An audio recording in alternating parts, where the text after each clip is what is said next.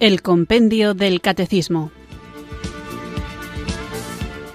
Un programa dirigido por el Padre Antonio López.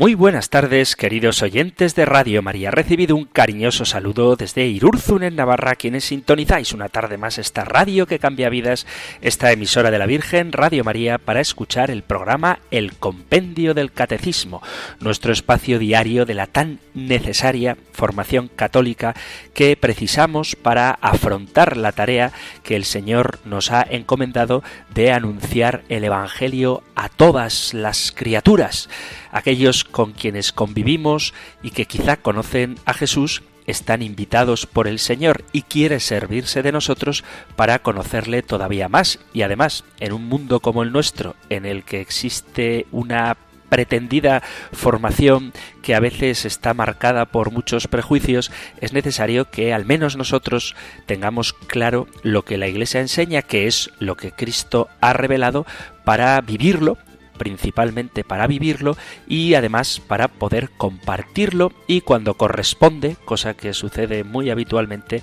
seamos también capaces de defenderlo. Estamos hablando en estos últimos programas del sacramento de la penitencia, del sacramento de la confesión y vamos a continuar hoy con otro de los aspectos que este sacramento tiene y que además suscita mucho interés, aunque realmente es fácil de entender y ahora veréis a qué me refiero, pero para poder comprenderlo todavía mejor, para que lo vivamos de una manera más profunda, para que experimentemos cuánto ama Dios al mundo, para que sepamos cómo ha dejado en su iglesia el cuidado de las almas de una manera aún más clara, vamos a comenzar invocando juntos el don del Espíritu Santo.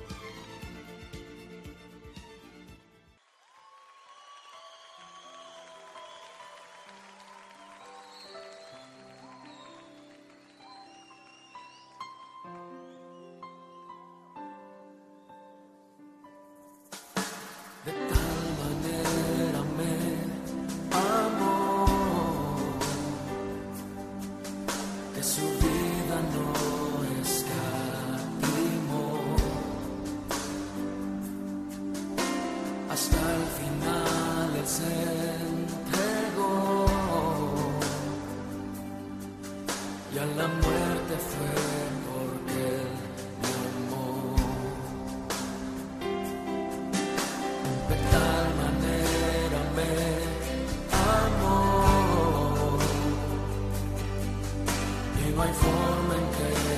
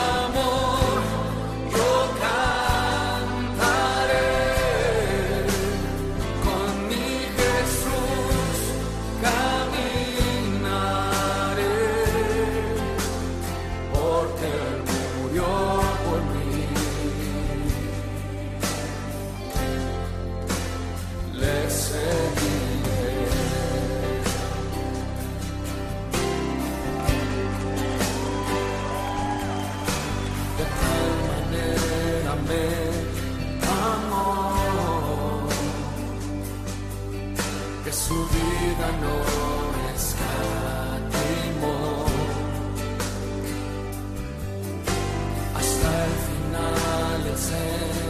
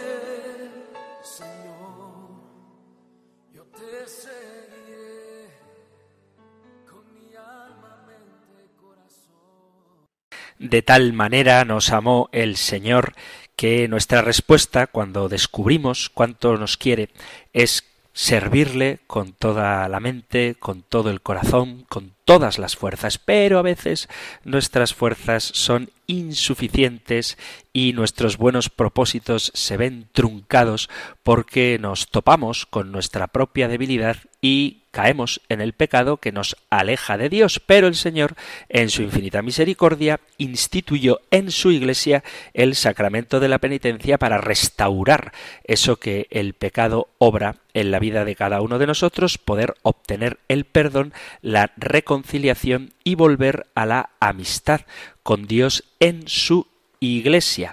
Y por eso estamos hablando del sacramento de la penitencia. Hemos hablado de los pecados que deben confesarse, hemos hecho la distinción entre los pecados graves o pecados mortales y los pecados veniales.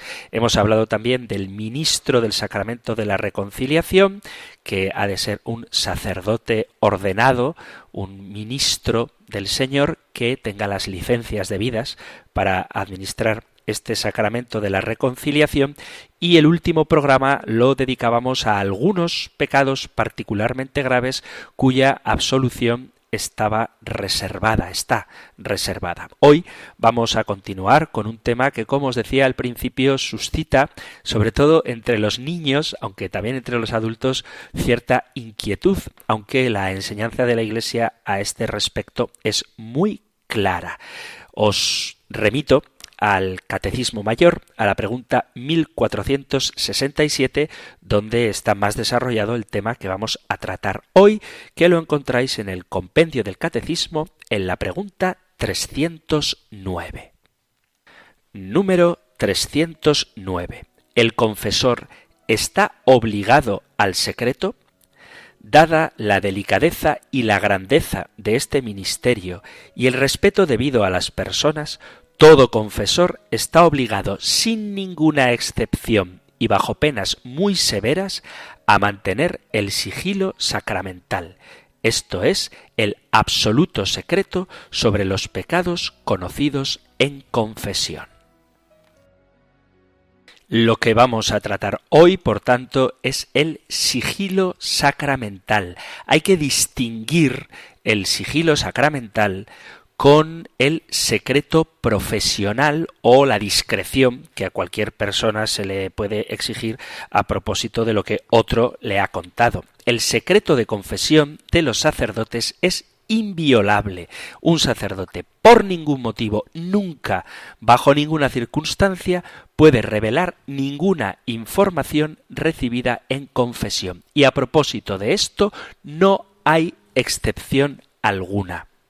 Esto, que da mucha seguridad al penitente a la hora de confesarse, a veces es mirado con suspicacia desde algún otro ambiente, no necesariamente religioso, en el que se intenta ver el secreto de confesión como una excusa, el secreto de confesión o sigilo sacramental, como una excusa para encubrir delitos, cuando en realidad no es así dice la penitenciaría apostólica, el sistema del secreto que se da en el orden eclesial, como en cualquier otro orden jurídico, no pretende encubrir tramas, complots o misterios como a veces ingenuamente la opinión pública cree o más a menudo es inducida a creer.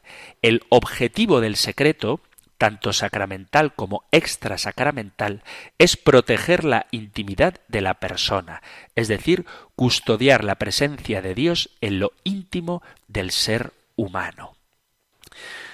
Durante los primeros tiempos del cristianismo, os recuerdo, ya hemos hablado de ello, existía como único medio de reconciliación entre Dios y los hombres el bautismo, lo cual a su vez le permitía pasar a formar parte de la comunidad cristiana. En los primeros textos aparecen los pecados graves cometidos tras el bautismo y que debían ser sometidos a penitencia para su perdón, es decir, para acceder a ese poder de las llaves que Cristo confirió a su Iglesia para atar y desatar, como menciona el Evangelio de San Mateo en el capítulo 18 versículo 18. En verdad os digo que todo lo que atéis en la tierra será atado en el cielo y todo lo que desatéis en la tierra será desatado en el cielo. Fue en el año 251 cuando San Cipriano habla de una segunda oportunidad de salvación que la define como declaración de los pecados, tiempo de penitencia, satisfacción de la misma e imposición de manos, es decir, la absolución. Los primeros textos que mencionan de qué forma obtenían los pecadores la absolución o la paz, se narra que se practicaba la declaración de las culpas ante el obispo y la comunidad. A finales del siglo II esta práctica no era muy conocida, pero ya en el siglo III este rito estaba plenamente extendido. En la Didaje, que también hemos hablado de ella, esta guía que tiene las enseñanzas, instrucciones y mandatos que revelan la voluntad de Dios para nuestra vida, este documento que tiene como objetivo hacernos semejantes a Jesús, dice que reunidos cada día del Señor romped el pan y dad gracias después de haber confesado vuestros pecados, a fin de que vuestro sacrificio sea puro. Otro documento muy antiguo, el Pastor de Hermas, que no forma parte del canon bíblico, pero que tiene mucha autoridad, dice que sólo se permitía una penitencia después del bautismo. Ya en el siglo IV se refleja con mayor claridad la obligación de hacer penitencia pública por los pecados públicos. No queda claro cuáles son estos pecados, pero los más frecuentes son la apostasía, la idolatría, el homicidio y los pecados de adulterio y fornicación. Esta penitencia exigía al pecador un proceso largo, público y severo que tenía tres momentos. Por un lado, la acusación de los pecados graves al obispo con el ingreso al grupo de los penitentes, un período prolongado de penitencia o expiación de los pecados y por último la reconciliación pública que se hacía el jueves santo antes de la Pascua. Solo el obispo podía administrar la penitencia pública y ésta se administraba una sola vez que el presbítero, sin consultar al obispo, no debe reconciliar al penitente salvo por perentoria necesidad estando ausente el obispo. Esto es del segundo, del tercer, tercer concilio de Cartago. Y a su vez, San Agustín decía, la imposición de manos no se puede repetir, lo mismo que el bautismo. Algunos autores antiguos historiadores de la Iglesia, describen un penoso caso del penitenciario de Constantinopla, en que una mujer de calidad, extraviada por su dolor y mal aconsejada sin duda por el penitenciario de aquella iglesia, declaró públicamente, según el uso recibido, un pecado de adulterio cuya revelación causó un enorme escándalo. Esto ocurrió allá por el siglo a finales del siglo IV, principios del siglo V. Y el patriarca, debido a la situación extraordinariamente embarazosa de aquella ocasión, para evitar en lo sucesivo semejantes afrentas en la Iglesia, suprimió el cargo de penitenciario en lo que fue imitado por la mayor parte de los obispos de Oriente. Por la vergüenza y el desprecio que luego seguía, muchos dejaban el perdón para la hora de la muerte, lo cual se hacía notorio en la considerable merma de fieles a la hora de recibir la comunión.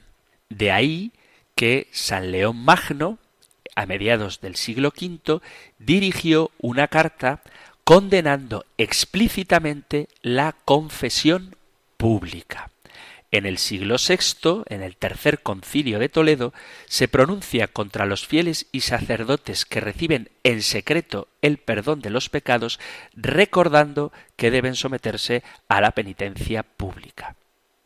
Más tarde, en el siglo IX, se diferencia la penitencia pública para los pecados públicos y la penitencia oculta, secreta, para los pecados ocultos. Después del año 1000, en Occidente ya era muy rara la penitencia pública.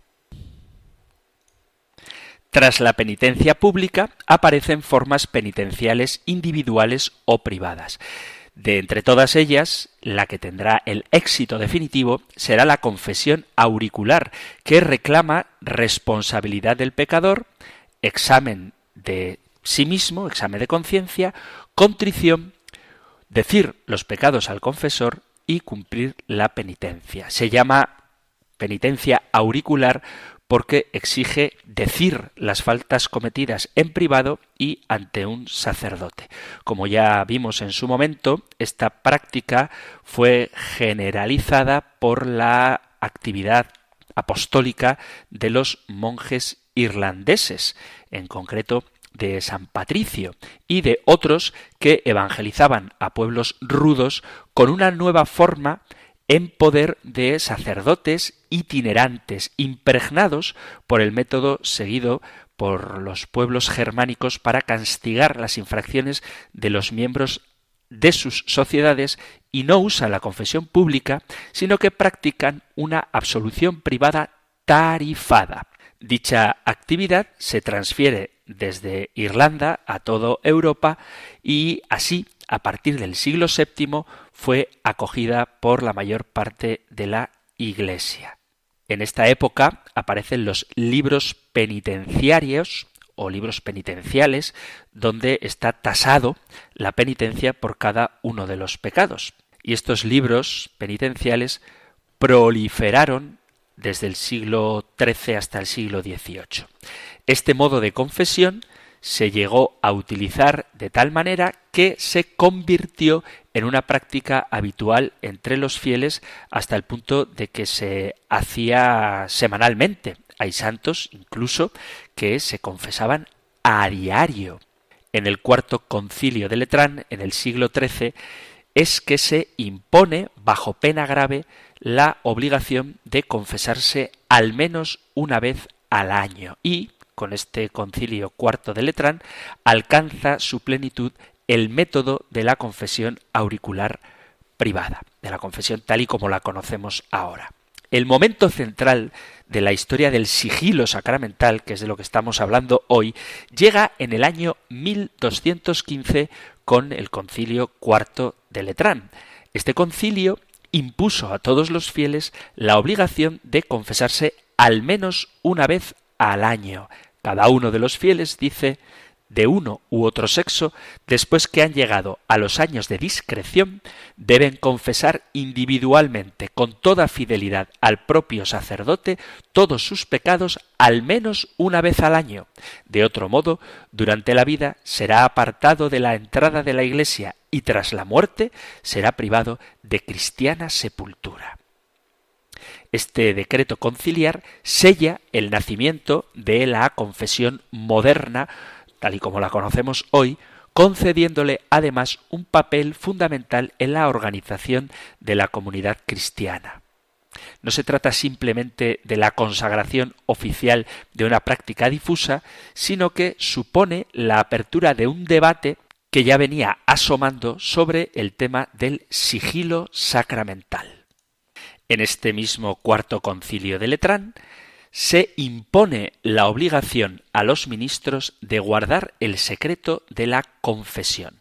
Procure con todo cuidado no delatar en lo más mínimo al pecador, ni por palabra, ni por signo, ni por cualquier otro modo, porque quien intentare revelar el pecado que le ha sido manifestado en el juicio de la penitencia, será entregado a hacer penitencia perpetua en un monasterio apartado.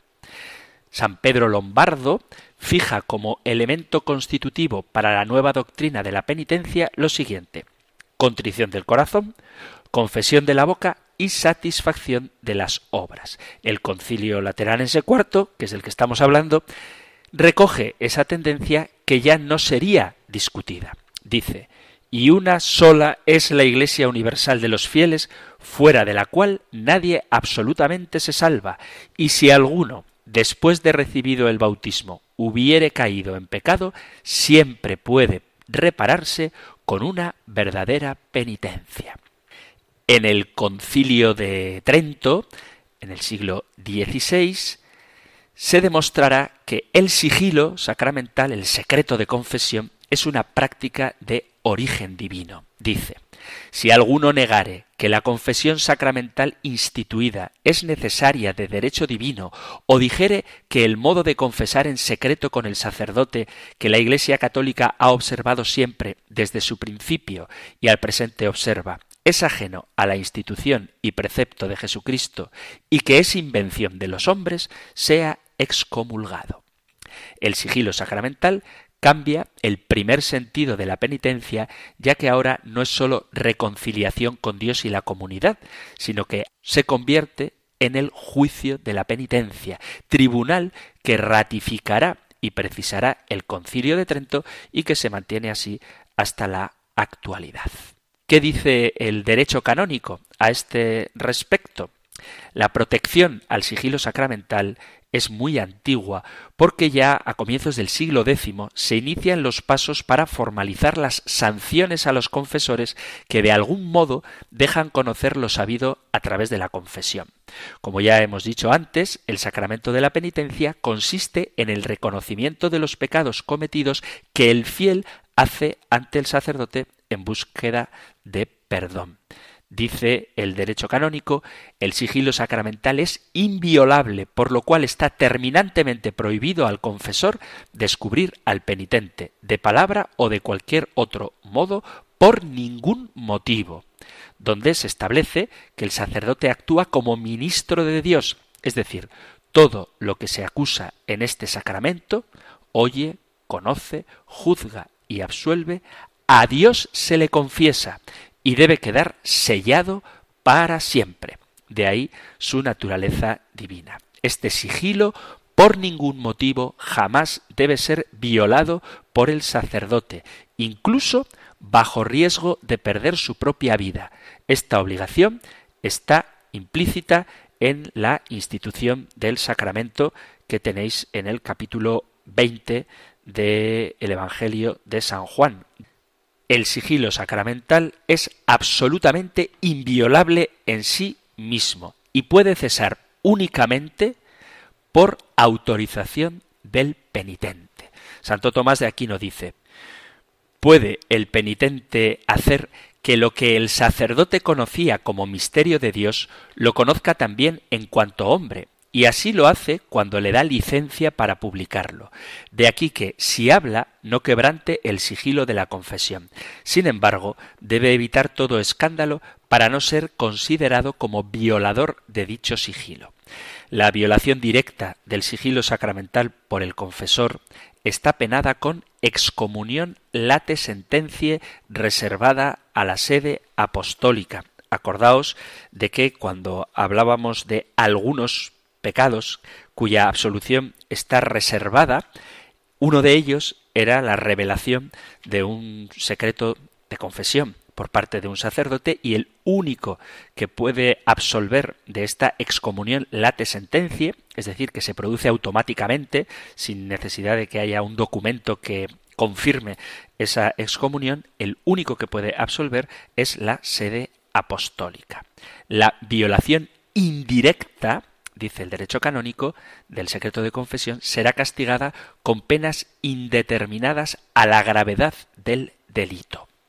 También están obligados a guardar secreto el intérprete, si lo hay, y todos aquellos que de cualquier manera hubieran tenido conocimiento de los pecados por la confesión.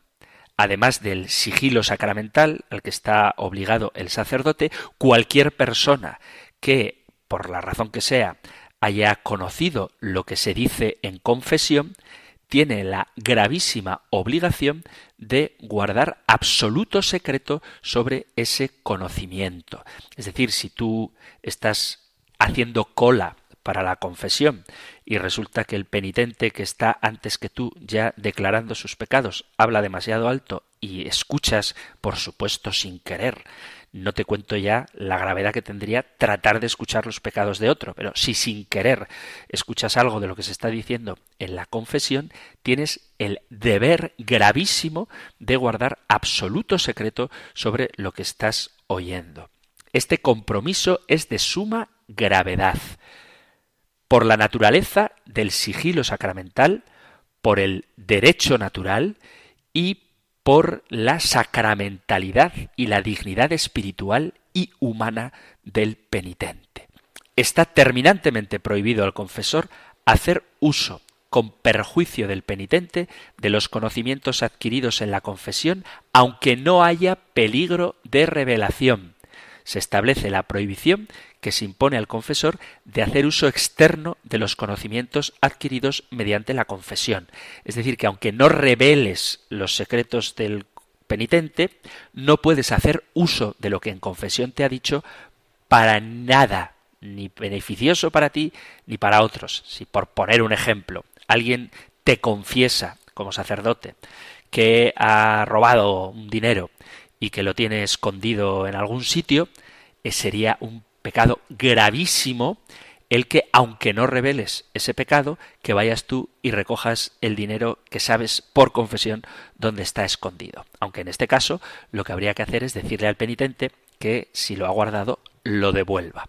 Pero ese es otro tema. En cualquier caso, nada de lo que se sabe en confesión se puede utilizar ni siquiera aunque no estés revelando el pecado del que ha venido a confesarse. Esta prohibición es definitiva y sin excepción, aunque obviamente el uso personal de lo que sabes en confesión puedes hacerlo. Es decir, si alguien se confiesa de que tiene una situación familiar difícil, una infidelidad matrimonial, por ejemplo, tú sí que en tu oración personal puedes, incluso debes, orar por el penitente. Quien está constituido en autoridad, dice el derecho canónico, no puede en modo alguno hacer uso para el gobierno exterior del conocimiento de pecados que haya adquirido por confesión en cualquier momento. Hay una específica y absoluta prohibición a sujetos constituidos en autoridad, como pueden ser los sacerdotes, obispos, etcétera, superiores, párrocos, rectores del seminario, capellanes, etcétera, no pueden hacer empleo ni uso exterior alguno del conocimiento del pecado que hayan adquirido por confesión. El confesor que viola directamente el sigilo sacramental, insisto, incurre en excomunión late sentencia reservada a la sede apostólica. Quien lo viola solo indirectamente ha de ser castigado en proporción con la gravedad del delito. La obligación se confiere únicamente al confesor y trata sobre el contenido del que se ha hablado en la misma confesión. El confesor tiene la obligación del sigilo sacramental acerca de los pecados que ha conocido en confesión, así como también el de no usar el conocimiento adquirido en ella. Se llama violación directa del sigilo sacramental cuando el confesor revela lo confesado junto con el nombre de la persona que ha pecado. Violación indirecta, por el contrario, es cuando se revela el contenido que es objeto de sigilo junto con detalles que conllevan la revelación de identidad de quien ha cometido los hechos o despierta sospechas sobre ella. No hace falta que digas directamente quién es el nombre de tu penitente, pero si dices el pecado y das datos que hagan sospechar o que induzcan a pensar en quiénes, estarás incurriendo en violación indirecta. Pero la Iglesia respeta la conciencia de las personas hasta el punto que quien por sí mismo o por otros capta, sirviéndose de cualquier instrumento técnico, lo que dice el confesor o el penitente en una confesión sacramental verdadera o fingida, o lo divulga a través de medios de comunicación social, incurre en excomunión late sentencia. Es decir, que si a alguien se le ocurriera meter un grabador, una grabadora, en un confesionario para saber lo que ahí se dice y luego lo publica, o si alguien cometiera el disparate de hacerse pasar por sacerdote para conocer los pecados de un penitente, incurriría en excomunión late sentencia. Vamos a hacer ahora una breve pausa musical y continuamos con nuestro programa hablando del secreto de confesión o del sigilo sacramental.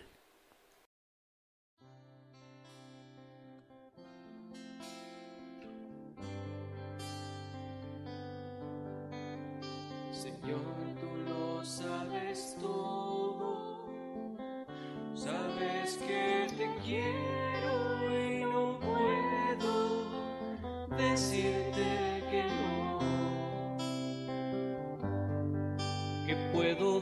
mi pequeñez, pero en tu amor yo creceré.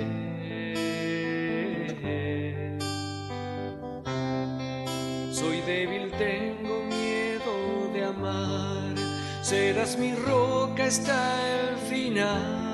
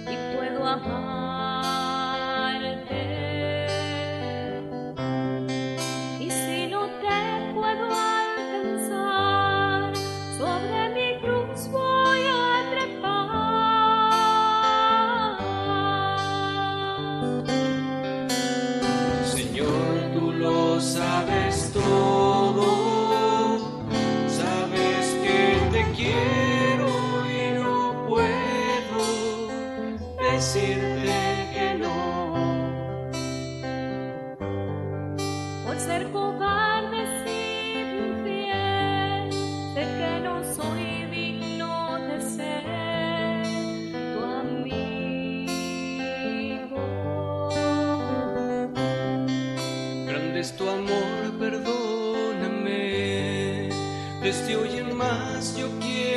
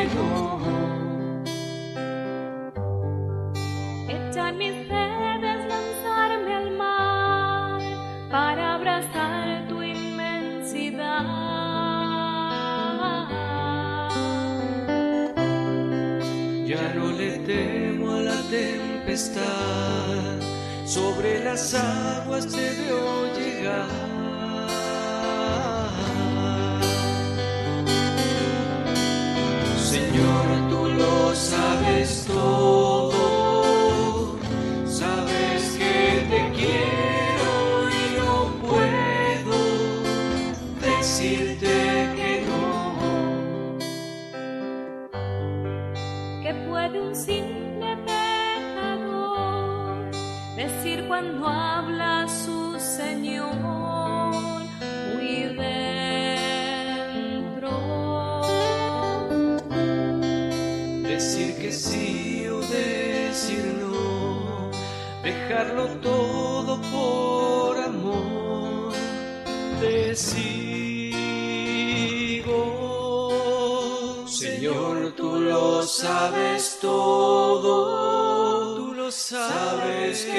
te quiero y no puedo decirte.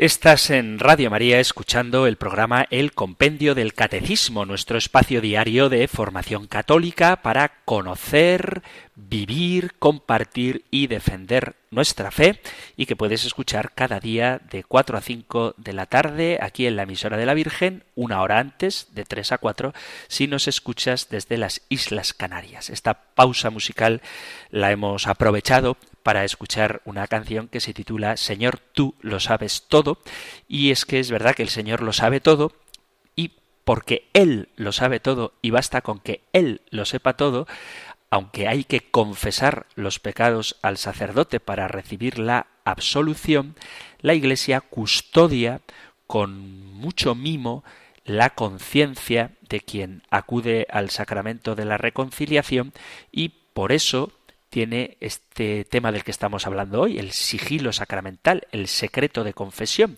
una norma que no admite ninguna excepción, siempre está custodiada, siempre está guardada, siempre está segura la intimidad de las cosas que alguien cuente a su confesor, al sacerdote. Y por eso el sacerdote que incurra en la revelación de un secreto de confesión cae automáticamente en excomunión. Siguiendo con el tema del secreto de confesión, tenemos que distinguir entre el secreto profesional y el secreto de confesión. El secreto profesional, distinto del sigilo sacramental, el secreto profesional es una condición necesaria para el ejercicio de algunas profesiones donde la intimidad de la persona común requiere una atención particular de sigilo. Con su observancia, con la observancia del secreto profesional, por ejemplo, los abogados, los médicos, los periodistas o las ciencias contables no sólo conservan en buen cuidado los asuntos y documentos que les han sido confiados, sino que se ven abocados a honrar su profesión, manteniendo la confianza pública y favoreciendo la correcta administración de la justicia para evitar la fractura de los derechos civiles de las personas particulares. En el secreto profesional descansa parte muy importante de la confianza que debe surgir y permanecer entre el profesional y su cliente a propósito de los asuntos objetos de su relación. Así, por ejemplo, si quieres que el médico te cure bien, puedes contarle cualquiera de tus síntomas, incluso dónde has podido coger una infección, por ejemplo, sin miedo a que luego él vaya y publique por ahí tus enfermedades. O lo mismo podemos decir de un abogado. Tú puedes confiar en tu abogado sabiendo que te asiste el derecho profesional para que él luego no vaya publicando por ahí cuáles han sido tus faltas o tus delitos en caso de que los hayas cometido o con el economo. Si alguien gestiona tus cuentas bancarias, tu dinero, nadie fuera de él, porque necesita saberlo para gestionártelo, tiene derecho a saber cuáles son tus haberes, cuáles son tus poderes, ni cómo has conseguido el dinero, siempre y cuando lo hayas hecho de manera legal. La legislación prevé excepciones, es decir, la posibilidad de una ruptura de la confidencialidad en algunas ocasiones, cosa que el sigilo sacramental nunca acepta exclusión. No hay excepción. El secreto de confesión de los sacerdotes es inviolable, vuelvo a repetirlo, por ningún motivo puede revelar ninguna información recibida en confesión y para esto no hay excepción. Pero también los sacerdotes, además del secreto de confesión, del sigilo sacramental, tienen, tenemos, lo mismo que periodistas, médicos o abogados, el secreto profesional. La información recibida en el marco de las propias funciones, recibiendo, por ejemplo, confidencias de los feligreses o de los presos, quienes tenemos el privilegio de estar en la pastoral penitenciaria, o de los alumnos, en caso de que alguien sea profesor, es secreta, pero puede ser revelada en algunos casos extremos, como el grave peligro de cometerse un crimen importante. Pero hay que tener mucho cuidado con esto para que quien venga a hablar con nosotros se pueda sentir amparado por la confidencialidad, aunque no esté estrictamente recibiendo el sacramento de la penitencia. Un sacerdote puede escuchar rumores o chismorreos de gente que habla en el entorno contando datos de cosas que pasan y estas informaciones, aunque no están sometidas al secreto profesional, debemos ser extremadamente prudentes y discretos con esta información. Digamos que hay como tres niveles de secretismo. Por un lado el secreto de confesión, por otro lado el secreto profesional y por otro lado la discreción, que es algo que todo el mundo debe guardar. Claro, esto supone a nivel práctico un problema porque hay gente que a lo mejor está cometiendo algún tipo de abuso, se confiesa de ello y el sacerdote no puede decir nada, o una persona se confiesa, por ejemplo, de que tiene tentaciones de suicidio, no puede decir nada, pues queridos amigos, el secreto de confesión no admite ninguna excepción. No, no se puede decir nada. El derecho canónico dice claramente que el secreto de confesión es inviolable y por eso está terminantemente prohibido al confesor descubrir al penitente de palabra o de cualquier otro modo y por ningún motivo. Además, el Código de Derecho Canónico no prevé ninguna excepción a la inviolabilidad del secreto de confesión. Y esto significa que el sacerdote no puede en ningún caso divulgar información sobre un penitente y su confesión. Y no se puede revelar esta información a las autoridades civiles ni a la justicia. Esta inviolabilidad se aplica, esto es importante, a la confesión sacramental y no se considera igual dentro de otras tareas pastorales. Si una persona en un momento de desahogo fuera del sacramento de la confesión dice que tiene tentaciones de suicidio, a esa persona sí que en determinadas circunstancias se le puede tratar de ayudar. Ya, pero ¿y si entonces una persona viene y se confiesa de que está cometiendo abusos en un colegio en el que trabaja, por ejemplo, el sacerdote no puede decir nada, no puede denunciarlo? La respuesta es que dentro del sacramento de la penitencia, si alguien se confiesa de algo así, el sacerdote no puede decir nada. Pero aquí hay que volver al sentido del sacramento de la penitencia. Es decir, si tú te confiesas es porque quieres abandonar el pecado. Y abandonar el pecado significa hacer lo posible para evitar la tentación y cumplir con la penitencia. ¿Qué quiero decir con esto?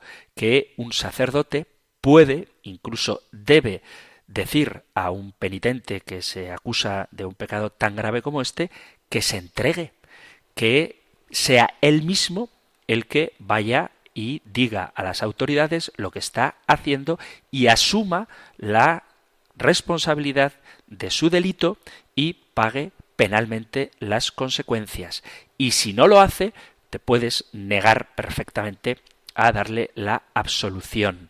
No puedes decir nada, pero tampoco tienes obligación de absolverle si no tiene intención de abandonar el pecado y reparar la culpa. Y una forma de abandonar el pecado y reparar la culpa en este tipo de delitos es confesarlo y pedir la ayuda psiquiátrica que necesites y cumplir con la pena civil, la pena de cárcel que este delito implica. Porque vuelvo a repetir, la confesión no es suelto mis pecados, me da la absolución y sigo pecando. No, no.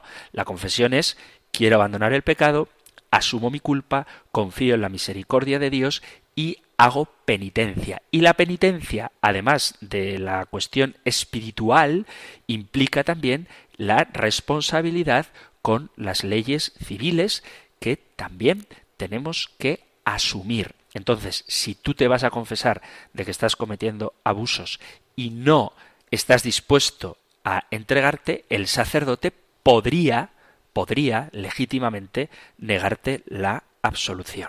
Y en esto hay que ser muy claros. No se trata de confesarte para tener la conciencia tranquila y seguir pecando, sino de confesarte para iniciar un camino de conversión, muchas veces doloroso, que pasa por reparar en la medida de lo posible, el daño cometido. Ya podría preguntar alguno, ¿y si el que se confiesa es víctima de abusos sexuales por parte de otra persona? Entonces, ¿podría el sacerdote publicarlo? ¿Podría denunciarlo? La respuesta es que lo que debería hacer el sacerdote es animar al penitente a mantener de forma discreta, no en confesión, aunque sí de forma discreta, una conversación en la que le narre los hechos terroríficos que están pasando y le solicite, ahí sí, el permiso para hacer la denuncia. Pero vuelvo a repetir, lo que se sabe en la confesión no se puede utilizar fuera de la confesión a no ser con el permiso del penitente. Entonces, si una persona mm, se confiesa y dice que está siendo víctima de abusos sexuales, por ejemplo, lo más normal sería solicitar al penitente el permiso para denunciar esa situación. Y si el penitente concede ese permiso, entonces sí se puede denunciar. Pero si por la razón que sea, el miedo o la vergüenza, cosas que tenemos que intentar cambiar no es culpa tuya si alguien está abusando de ti, no tienes que tener miedo del abusador, antes al contrario tienes que denunciarlo y no tienes que avergonzarte, el que se tiene que avergonzar es él. Pero bueno, si por cualquier razón el penitente no quiere denunciarlo, hay que tratar de animarle a que lo haga, pero si no te da permiso, no puedes hacerlo, porque el sigilo sacramental es inviolable incluso en situaciones tan serias como estos ejemplos que estoy poniendo. A alguno esto le podría parecer quizás exagerado. ¿Cómo no va un sacerdote a denunciar lo que sabe que está ocurriendo? El sigilo sacramental, el secreto de confesión, es mucho más que un mero secreto profesional. Desde el punto de vista teológico, se considera que quien va a confesarse no le está diciendo los pecados a un hombre, sino que el interlocutor es el mismo Dios. Incluso el confesor está obligado a olvidar inmediatamente lo escuchado una vez dada la absolución. Hay un tema vinculado con este del secreto de confesión que es la dirección espiritual. Hay quien se confiesa habitualmente con el mismo sacerdote y que de una confesión a otra a lo mejor le recuerda lo que hablaron en la anterior. Bueno, eso se puede usar dentro de ese contexto sacramental, pero tampoco tiene sentido identificar la confesión con la dirección espiritual, porque son dos cosas distintas. En la confesión tú estás declarando tus pecados ante Dios representado en el sacerdote pidiendo la absolución. En la dirección espiritual lo que estás solicitando es un acompañamiento personal en el que pueden salir cosas recurrentemente y es lógico hablar de ellas, pero creo que aunque es imprescindible hacer confesiones habituales y es muy necesario también tener un director espiritual, yo pienso, esto es una opinión, podéis compartirla o no, que hay que distinguir ambos ámbitos. Por un lado, el sacramento de la penitencia, donde el sacerdote que escucha lo hace en la persona de Cristo, como Dios mismo, y lo que se confiesa al sacerdote se confiesa a Dios, y la dirección espiritual. Cuando la labor de dirección espiritual se identifica en la práctica con la de la confesión, la dirección espiritual se va a situar sobre todo en el ámbito de la lucha contra el pecado y la persona será vista sobre todo bajo el aspecto de las tentaciones y de los tropiezos, lo cual supone un empobrecimiento peligroso de la vida cristiana. Es verdad que hay que luchar contra el pecado. La cuestión es si esta lucha debe ser directa, explícita, o si su ámbito propio debe ser la ilusión positiva, el gozo por crecer en las virtudes y alcanzar la santidad. Hay que tener en cuenta que la vida cristiana implica ciertamente la huida del pecado, pero no sólo huir del pecado. En la confesión se habla del pecado, para que Dios te lo perdone. En la dirección espiritual se habla también del pecado, pero de las virtudes, del crecimiento en la gracia, de la formación intelectual, de las compañías, de la administración del tiempo, de tu voluntariado, de tu relación con tu familia, de tus obras de caridad. Es decir, que la dirección espiritual abarca, engloba muchas otras realidades de la vida cristiana que no solamente el pecado. Por eso es bueno, es necesario tener un director espiritual, es bueno, es muy necesario confesarse habitualmente, pero a la confesión vamos a decir nuestros pecados para que nos ponga la penitencia y recibir la absolución. En la dirección espiritual buscamos mucho más que eso. Por eso creo que hay que distinguir nítidamente entre la confesión y la dirección espiritual. Y hasta aquí el tiempo para nuestro programa de hoy. Espero que os haya resultado de interés. Aún quedarían muchas cosas que decir a propósito de este tema, pero que nos quede claro que lo que se dice en confesión, el secreto de confesión, es inviolable sin ninguna excepción. Si hay algo que queráis compartir, alguna pregunta que queráis hacer, algún testimonio que dar o alguna discrepancia que debatir, sabéis que podéis enviar vuestros mensajes al correo electrónico compendio arroba radiomaria.es compendio arroba radiomaria.es o al número de teléfono para WhatsApp 668 594 383 668 594 383. Terminamos recibiendo la bendición del Señor. El Señor te bendiga y te guarde, el Señor ilumine su rostro sobre ti y te conceda su favor, el Señor te muestre su rostro y te conceda la paz. Muchísimas gracias por estar ahí. Gracias por escuchar el compendio del catecismo y si queréis volveremos a encontrarnos en un próximo programa. Un fuerte abrazo.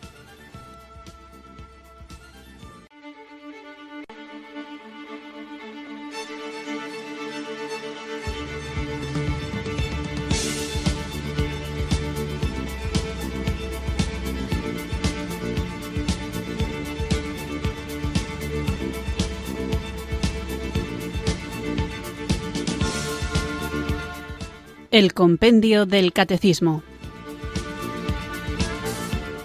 Un programa dirigido por el Padre Antonio López.